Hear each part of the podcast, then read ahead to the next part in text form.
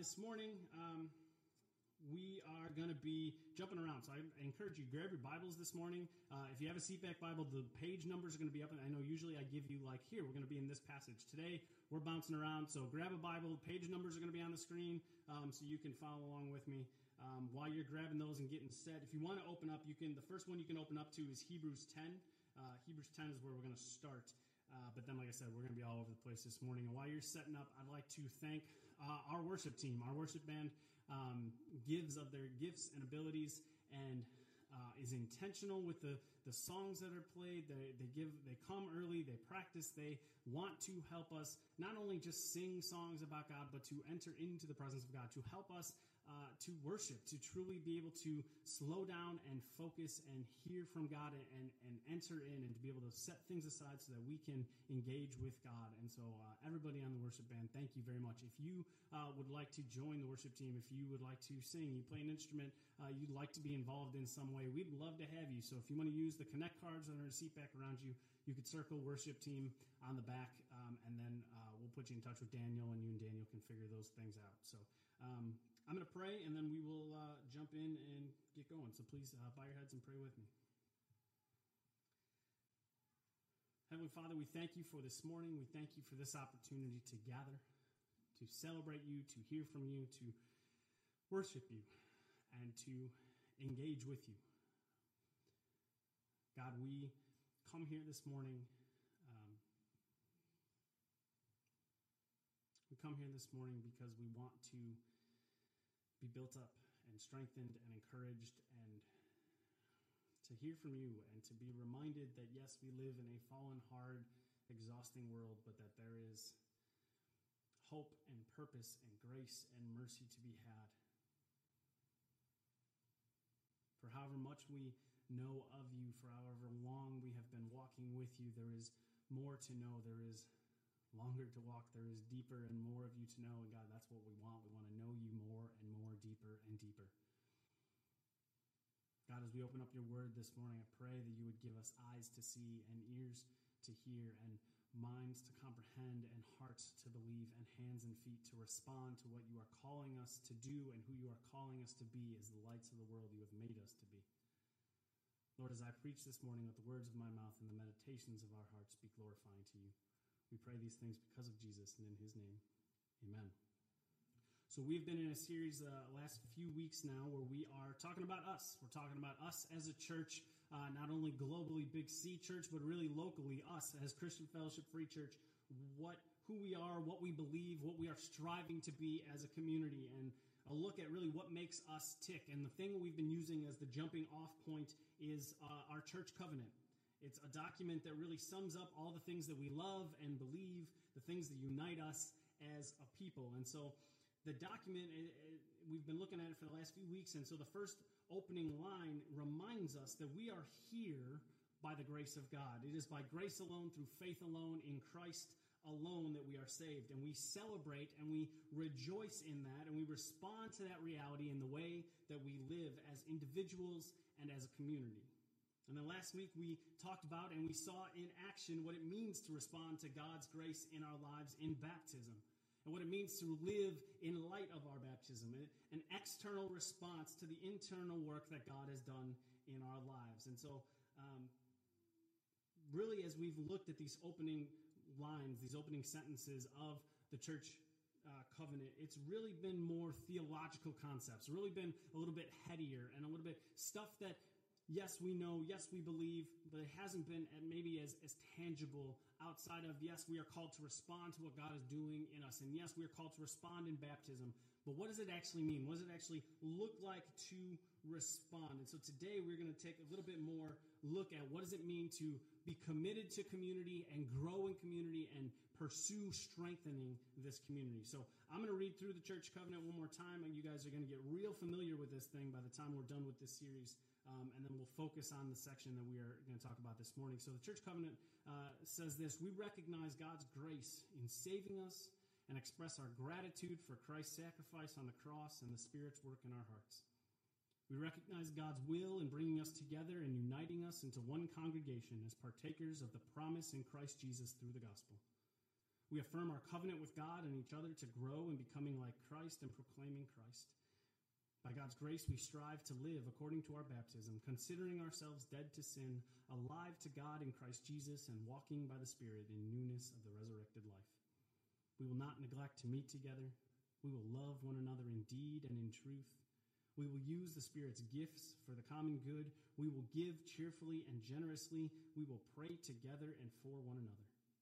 We will submit to one another and to the leadership of the church as it is pleasing to the Lord. We request to be accountable in our pursuit of biblical discipleship and welcome exhortation to repent of sin and align our lives with the gospel. We understand that unrepentant and persistent sin grieves the Lord and will lead to the exclusion from this congregation.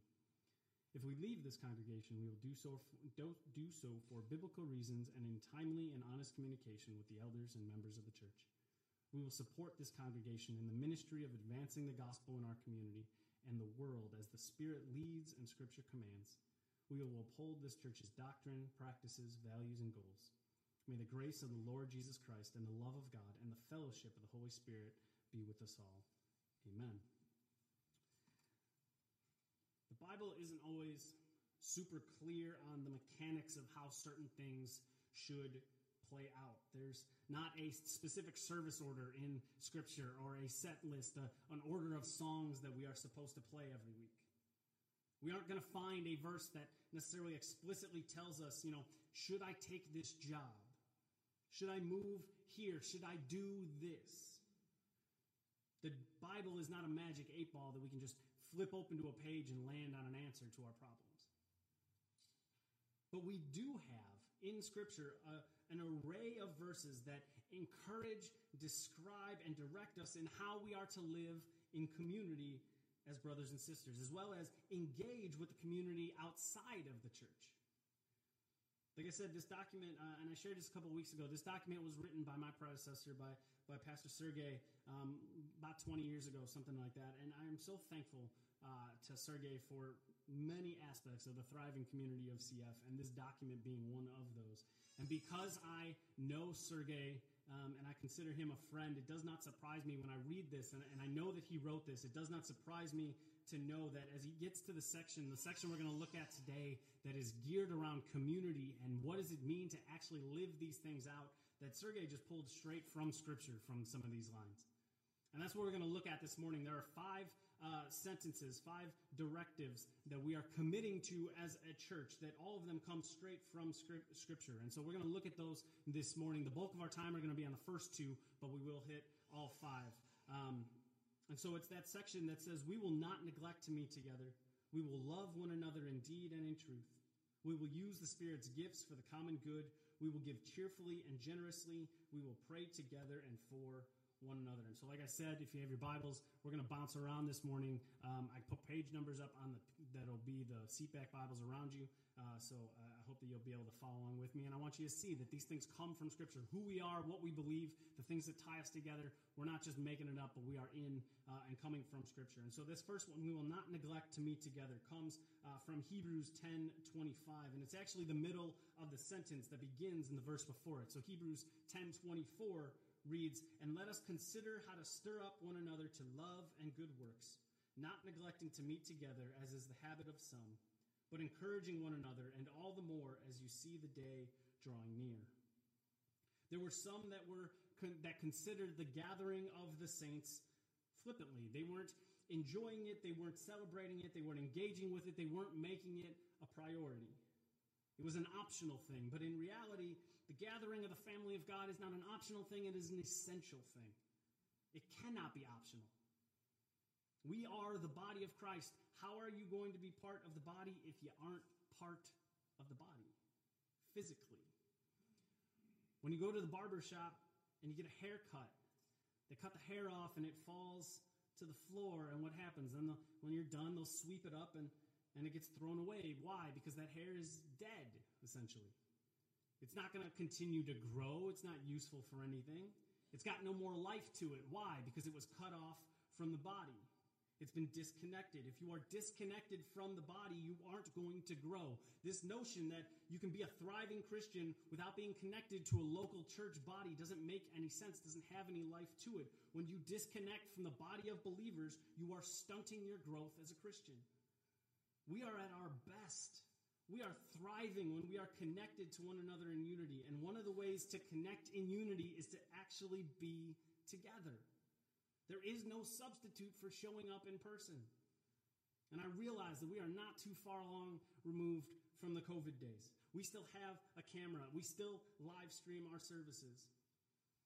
But that does not replace actually showing up in person. If there's an issue, an emergency, a specific reason why you can't be here, that's different. What we're talking about here is neglecting, intentionally choosing. The alarm clock goes off and it's just, I don't wanna. And look, this is not a guilt thing. This is not, I'm trying to make you feel bad so you come to church more often.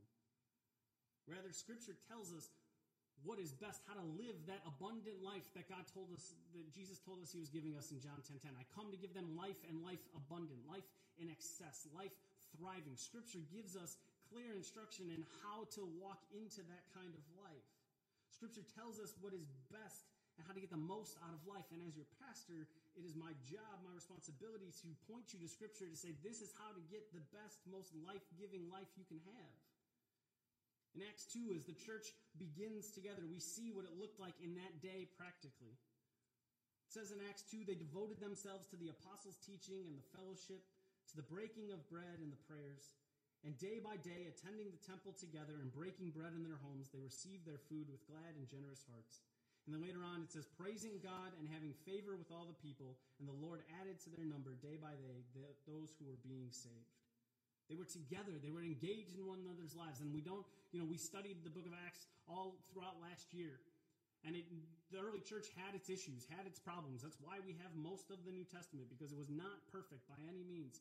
But what the early church did was made a choice to say, we are going to engage together. We're going to celebrate together. We're going to have meals together. We're going to pray together. We're going to be together, because there's something about when the followers of God get together in the same place at the same time with the common goal of worshiping God that something happens. There is power in that place. They were together and engaged in each other's lives.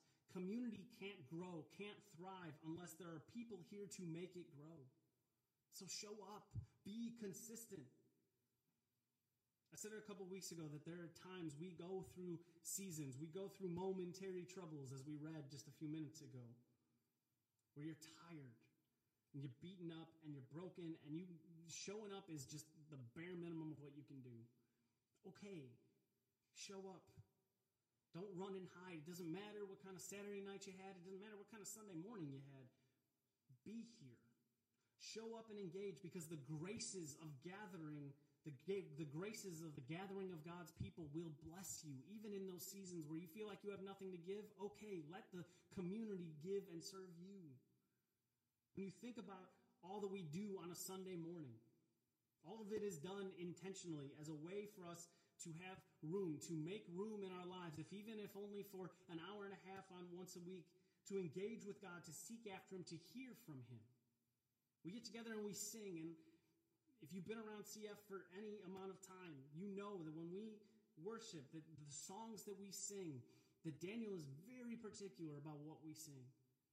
He chooses songs that glorify God, lyrics that matter, lyrics that are grounded in Scripture. We're not playing the pop hits here.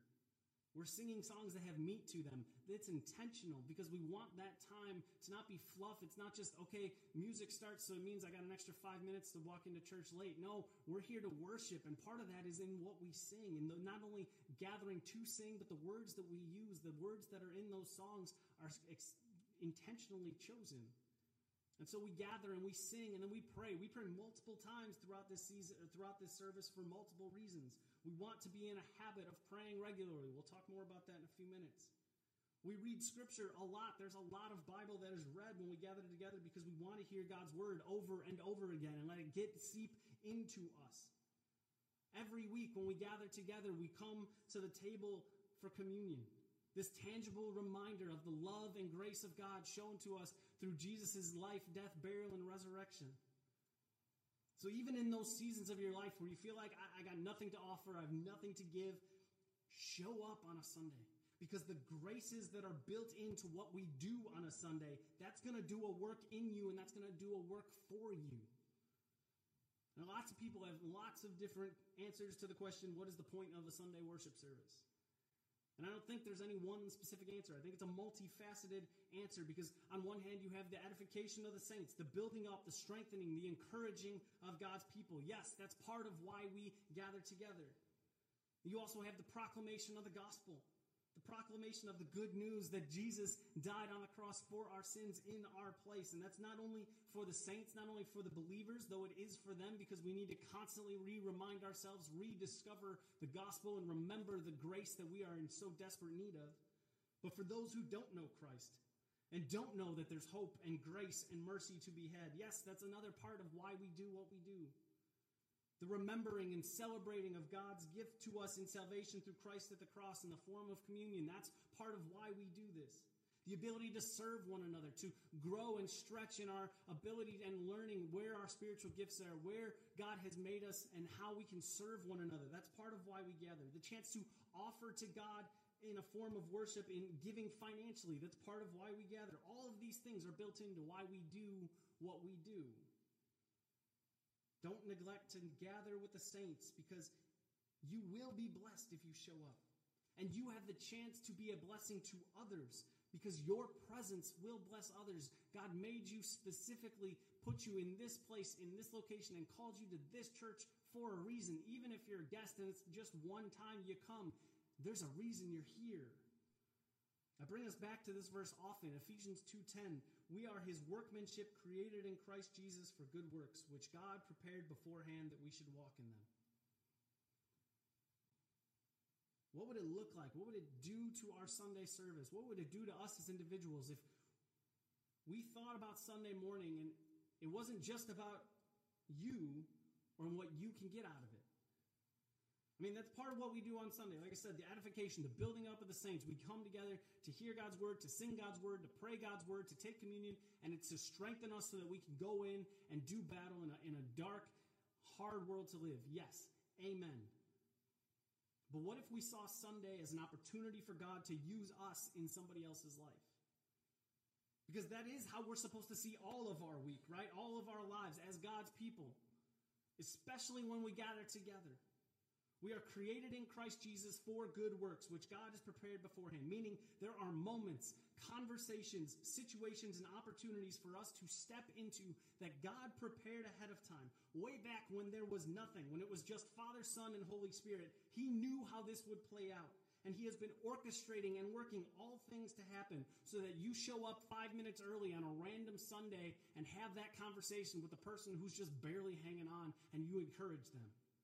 He orchestrated all things throughout all time so that you could come and serve and teach a 5-year-old that God knows them and loves them and call them to have a relationship with God. He orchestrated all things so that you could be in this place in a specific moment to have a specific conversation, a specific interaction, a specific prayer. God put those things in order and has orchestrated all of creation to get you to those moments. There are no accidents or happenstance or dumb luck. This is all planned. God has a plan and purpose for you. Who you are and what you do matters and has eternal ramifications to it. But those moments can't happen if you don't show up. We will not neglect to meet together. Can you commit to that? Second statement in this document is that we will love one another in deed and in truth. That one's found in 1 John 3:18.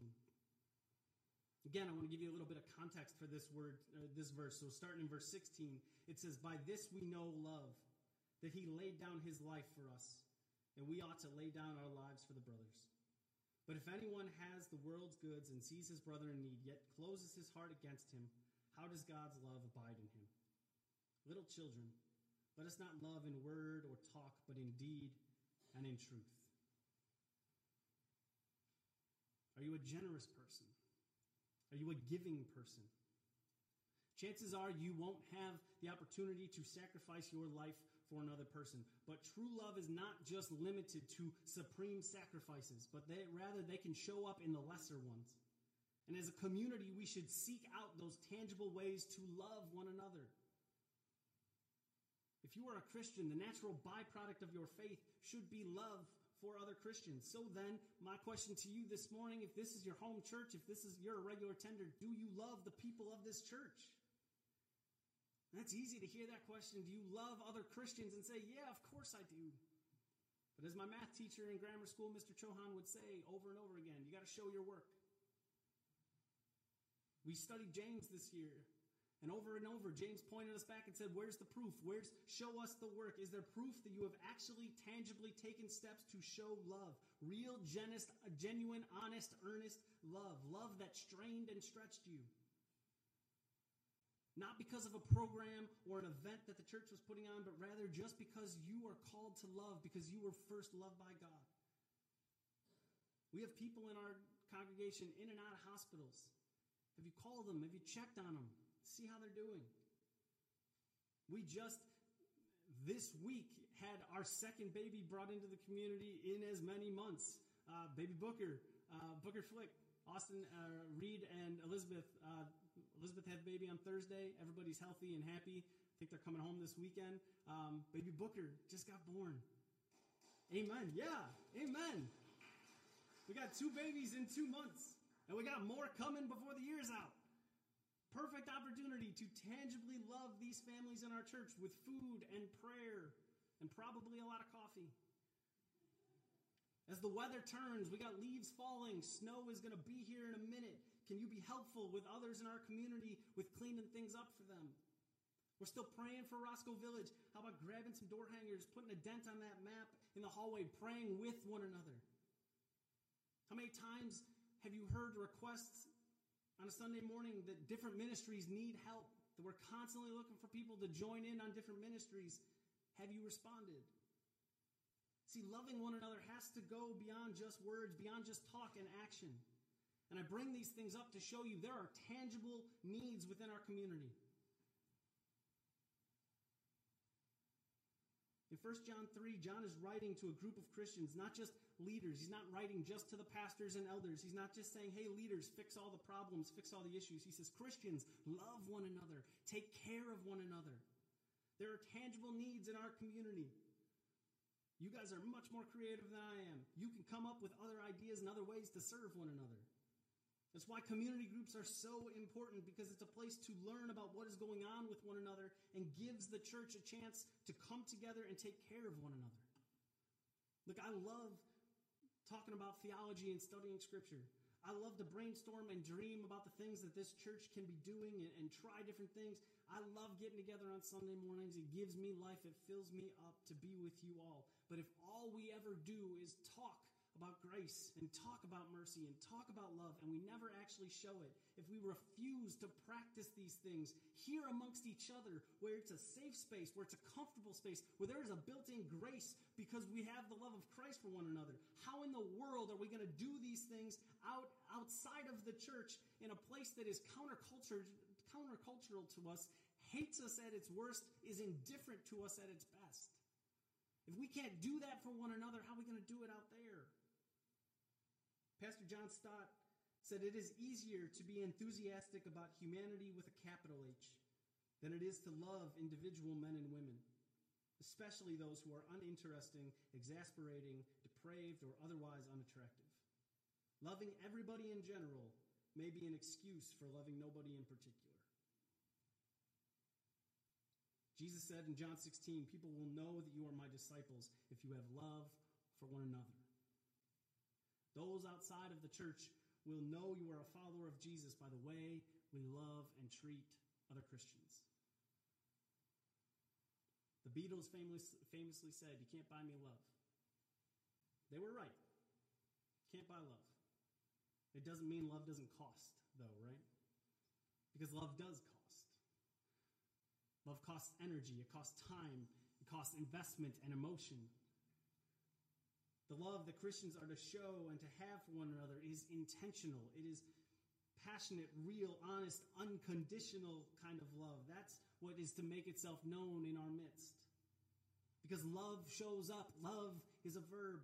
It is an action. It is not just a fuzzy feeling or attraction or thought of goodwill toward one another, but rather it is put into action.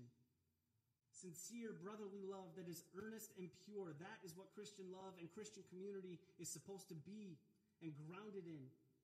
If you need to see what is the exact opposite of this, okay, I'm supposed to love in community, earnest and pure, and build one another up. What is the exact opposite of that so I know not to do that? Just open up social media, exact opposite of what we're supposed to be.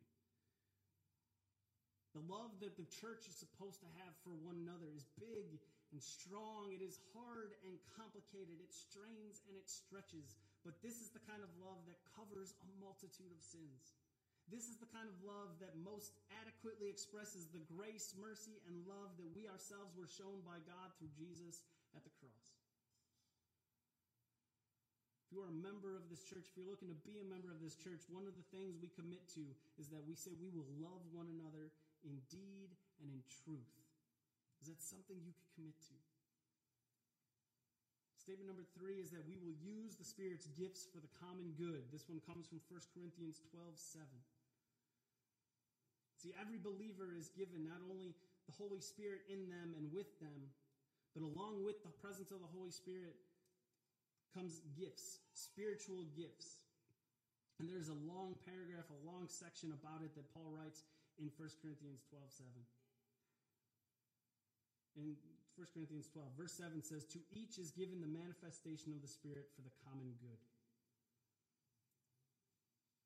The receiving of spiritual gifts is not just to show off, it is to build up one another.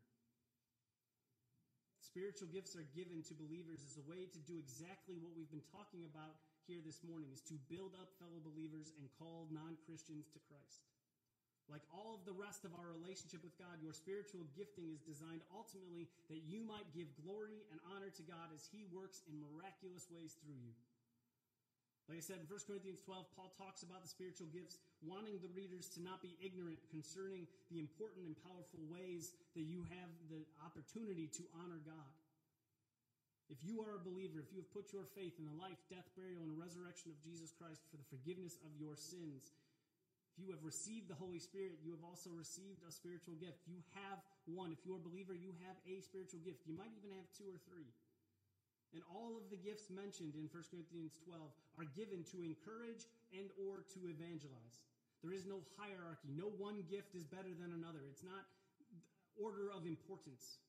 But rather, there's a variety of them mentioned in this passage because when all of them are used together as the community as a whole, the community is strengthened and built up. He lists them off. He says the utterance of wisdom, the utterance of knowledge, faith, gift of healing, the working of miracles, prophecy, the ability to distinguish between spirits, various kinds of tongues, the interpretation of tongues. And if you skip down to verse 11, he says, all of these are empowered by one and the same Spirit. It's the Holy Spirit at work in us in different ways, but all of this comes from the same Spirit with the goal and desire to see us use our gifts for the common good of the community and to glorify God. Again, this comes back to being together. These things are all about relating to one another. We have to be engaging with each other in order to have the opportunities to use those gifts that God has given us. As a member of CF, you are intentionally committing to using the Spirit's gifts that you have received for the common good. And you might say, I have no idea what my spiritual gift is. Let's talk about it. There are ways to pursue and look into what we think that is. And one of the best ways is just start trying stuff. Start walking into stuff and see, does God have this? Go in and pray. Say, God, show me how it is that you have gifted me and blessed me, and start serving in the community. And as you do that, as you engage with Him, as He reveals Himself to you, He will reveal that to you and show you those places. But we have to actively, intentionally get involved in that. Fourth statement in this document says that we will give cheerfully and generously. That one comes from 2 Corinthians verse 9. 2 Corinthians 9, starting in verse 6. It says, the point is this, whoever sows sparingly will also reap sparingly, and whoever sows bountifully will also reap bountifully. Each one must give as he has decided in his heart, not reluctantly or under compulsion, for God loves a cheerful giver. CF is supported by the giving of its members, regular attenders, and guests. The ability to do ministry, to pay bills, to give to missionaries, to pay salaries, this happens as a result of the generosity of this church. And so let me say thank you. Thank you for being intentional to give and support this place. Thank you for loving this church and trusting God with your finances and trusting us that we would be good stewards to use those things to further the mission of this church to spread the gospel in this place. God has continuously been kind and blessed us so that even in days and times throughout our history when things have been tight, he has shown up and made a way for this church to continue in this neighborhood, to continue proclaiming God. And the Bible talks a lot about money. What's the best way to spend it, how to save, how to give. There's a lot of instruction in the Old and the New Testament. In the Old Testament, there was an instruction given to the Israelites. There was part of the law to give a tenth of what they had harvested. The first tenth of what they had harvested of their land as a way to celebrate and thank God for the ways he had provided for them. It was an act of worship that they were to give of this. It's where we get the idea of tithing, a tenth. But when it comes to giving, when it comes to being generous, it goes deeper than that for God's people. Proverbs 3:9-10 says, "Honor the Lord from your wealth and from the first of all your produce, so your barns will be filled with plenty and your vats will overflow with new wine." Deuteronomy 15:10, "Give generously to him and do so without a grudging heart. Then, because of this, the Lord your God will bless you in all your work and in everything you put your hand to." Malachi 3:10, "Bring the whole tithe into the storehouse, so that there may be food in my house. Test me now in this, says the Lord of hosts, if I will not open for you the windows of heaven and pour out for you a blessing until it overflows." See, the plan was always for God's people to be generous. The tithing system was put in place to help give them some training, to show people, here, look, you can live on 90% of what you have harvested, of what you have, and you'll be okay. And it was to train people, hey, I made it on 90%, maybe I'll be okay on 85%. Maybe I can give away a little bit more. Maybe I can even live off of 75% and give away a little bit more. It was training wheels for generosity, was tithing. It was a chance to learn to trust God. We trust God with our eternal lives. We can trust him with our bank accounts. Now look, this is not a, if you give, God is going to give you double back your money. It's not that God is a slot machine, right? You've heard this analogy. It's not that you give your money, you put your money in the slot machine, you pull the lever, or you press the button, and God's going to bless you and give. So you give so that God will give to you. Sometimes, yes, God will bless us financially. But really, when Scripture talks about God blessing us, God taking care of us, God responding to our blessing, God responding to our giving, his blessings supersede our earthly desires. And really, when it talks about God blessing us, it gets to the heart and it gets beyond just what we need here. God knows what we need here and will take care of those things. God's blessing supersedes our earthly desires. It gets to the heart, and his blessings are grounded in the things that we need to be able to rest, the things that we need to satisfy our soul. We are to give not out of compulsion or duty or some type of spiritual manipulation of God that's not going to work. We are to give joyfully and generously in response to the blessings our God has provided for us. Because our God is generous, we are called to be generous.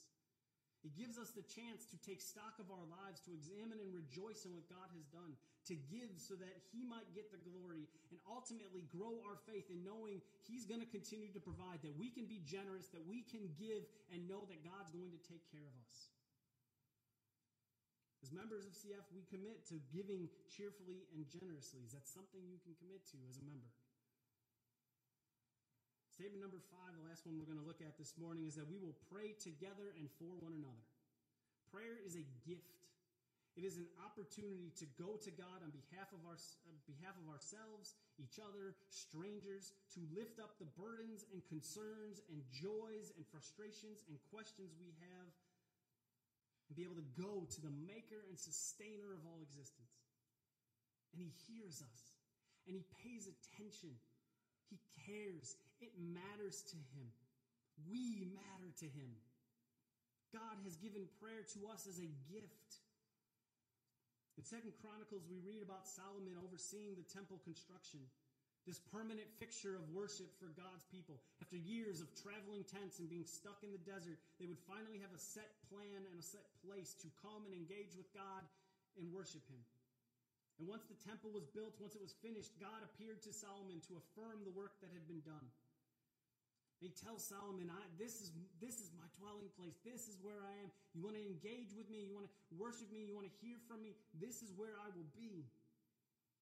He tells Solomon the time that when times of hardship come or times of discipline come, God says in 2 Chronicles in 7:14, he says, if my people who are called by my name humble themselves and pray and seek my face and turn from their wicked ways, then I will hear from heaven and will forgive their sin and heal their land. Now my eyes will be open and my ears attentive to the prayer made in this place. He tells Solomon if the Israelites will come with genuine concern, genuine prayer, humble and full of faith, God promised to hear those prayers, to pay attention and respond.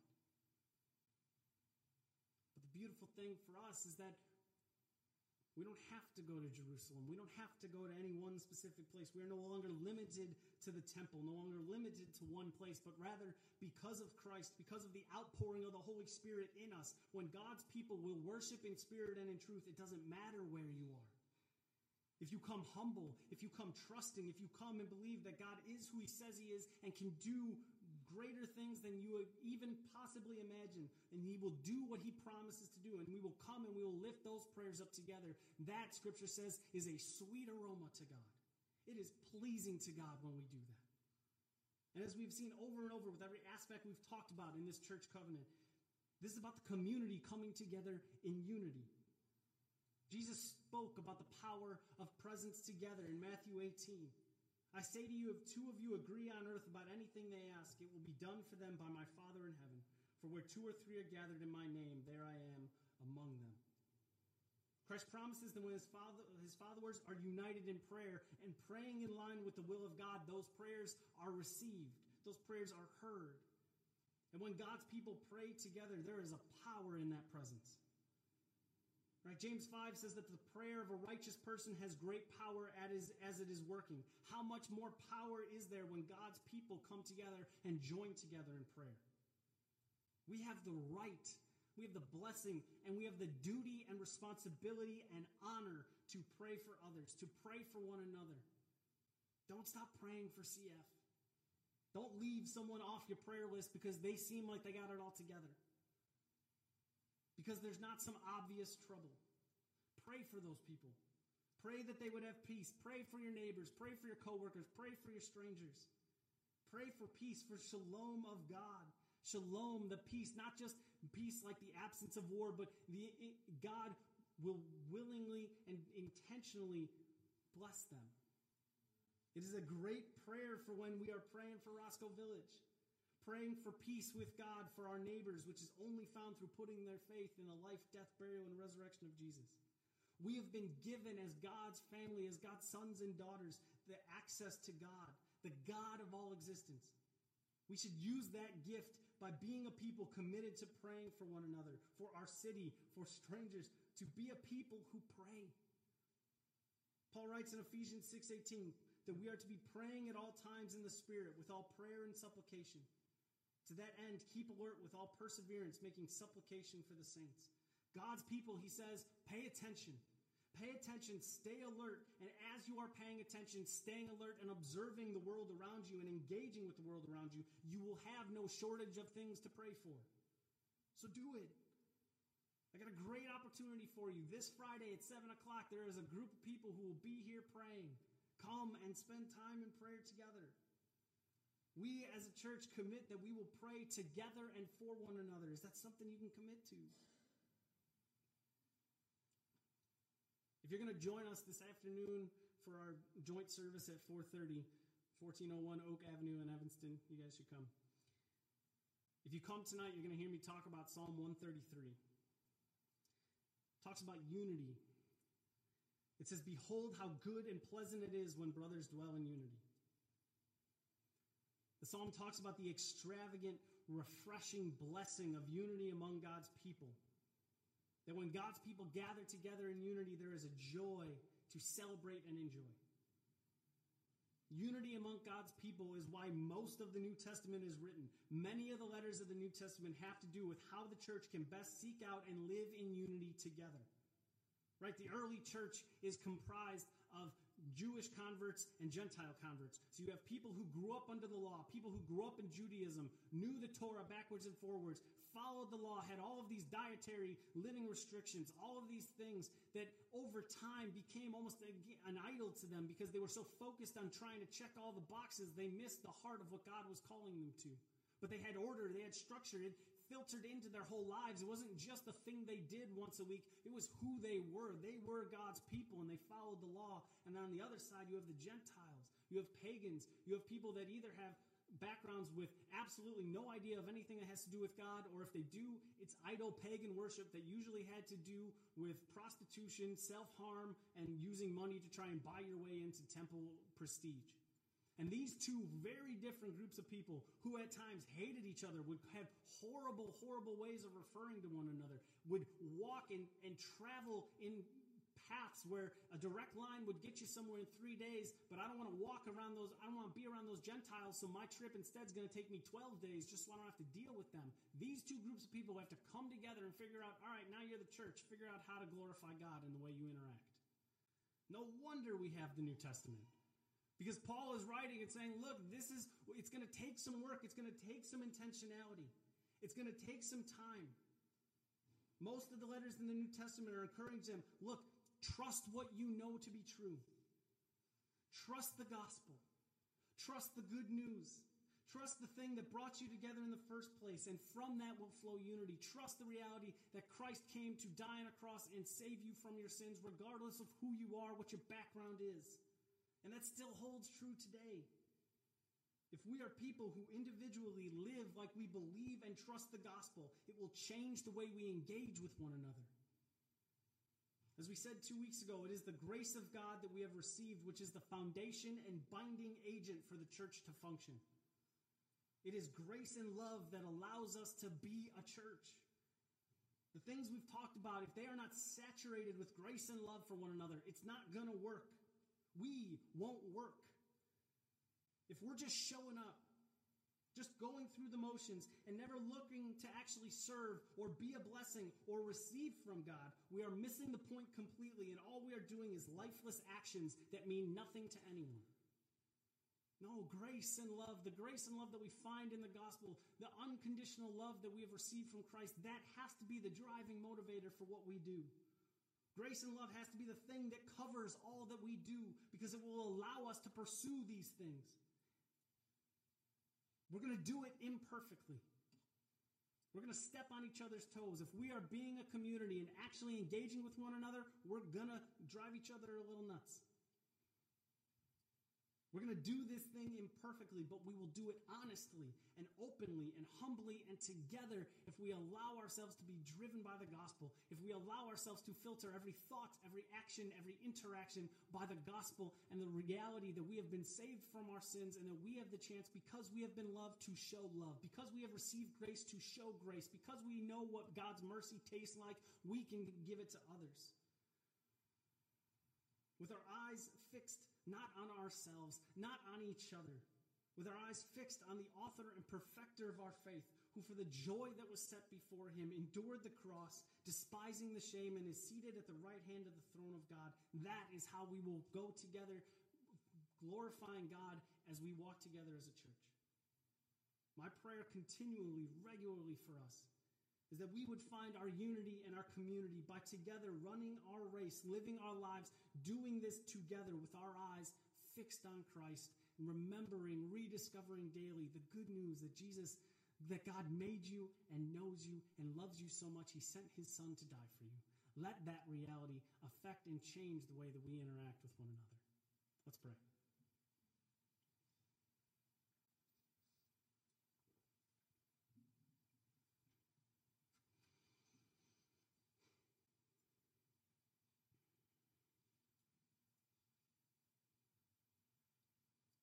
Jesus, you told us the world will know us by the way we love one another. Be able to identify us by the way we love one another. It is so easy, God, to get caught up in tribalism and get caught up in the things that separate, the things that differentiate us. It's easy to focus on the negatives and the ways that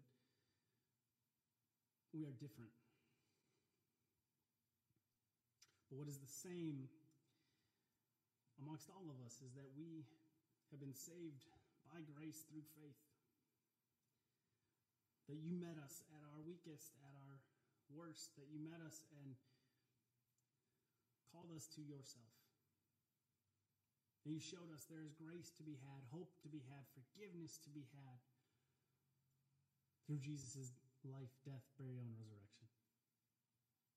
God, let that foundation, let that be the thing that binds us together. Let that be the thing that keeps us living stones connected to one another.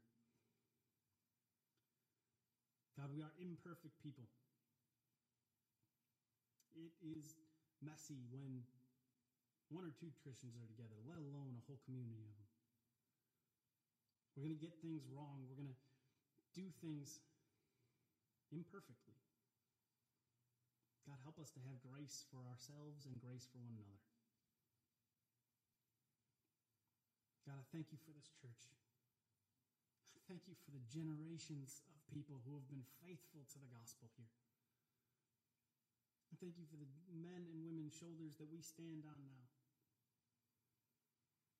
That they were committed to seeing the gospel go forward. They were committed to living like the gospel matters today because the gospel matters today. God, as we reflect and we think about who we are and what we believe and who we are striving to be, as we think about these things, about making gathering a priority and giving and serving and engaging with one another. God, it can be exhausting at times. But the sweetness of the unity, the joy of gathering with your people and getting to share life together, getting to engage with one another, God, it is a blessing and gift that you have given us. Let us not take it for granted, but earnestly and actively and intentionally strive to build this community, to grow and deepen this community. God, give us more and more of a hunger and thirst for you, a desire to know you more and know you deeper, because as we do that, as we know you deeper and deeper and more, that's going to flow out into who we are as a church. God, we thank you for community. We thank you for giving us this place, for giving us an opportunity to gather and worship you. God, we thank you for who you are, for what you have done, what you are doing, and what you're going to do in our midst. We thank you and praise you. Amen.